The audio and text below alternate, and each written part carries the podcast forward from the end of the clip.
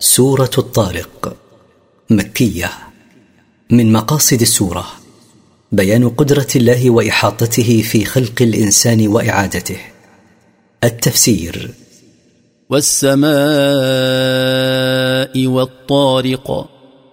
أقسم الله بالسماء وأقسم بالنجم الذي يطرق ليلا. وما أدراك ما الطارق. وما أعلمك أيها الرسول شأن هذا النجم العظيم. النجم الثاقب. هو النجم يثقب السماء بضيائه المتوهج. إن كل نفس لما عليها حافظ. ما من نفس إلا وكل الله بها ملكا يحفظ عليها أعمالها للحساب يوم القيامة.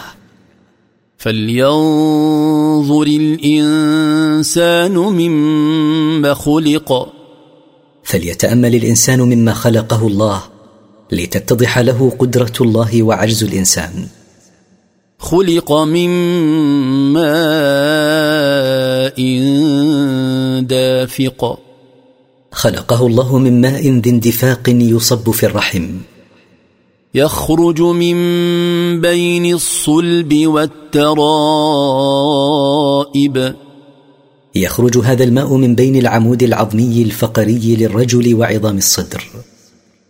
إنه على رجعه لقادر. إنه سبحانه إذ خلقه من ذلك الماء المهين قادر على بعثه بعد موته حيا للحساب والجزاء. يوم تبلى السرائر.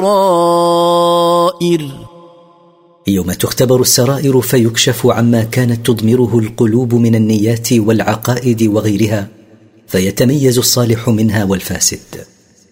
فما له من قوة ولا ناصر. فما للإنسان في ذلك اليوم من قوة يمتنع بها من عذاب الله ولا معين يعينه. والسماء ذات الرجع.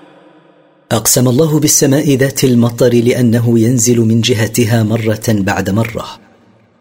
والأرض ذات الصدع. وأقسم بالأرض التي تتشقق عما فيها من النبات والثمر والشجر. إنه لقول فصل. إن هذا القرآن المنزل على محمد صلى الله عليه وسلم لقول يفصل بين الحق والباطل والصدق والكذب. وما هو بالهزل وليس باللعب والباطل بل هو الجد والحق. انهم يكيدون كيدا ان المكذبين بما جاءهم رسولهم يكيدون كيدا كثيرا ليردوا دعوته ويبطلوها. واكيد كيدا واكيد أنا كيدا لاظهار الدين ودحض الباطل. فمهل الكافرين أمهلهم رويدا.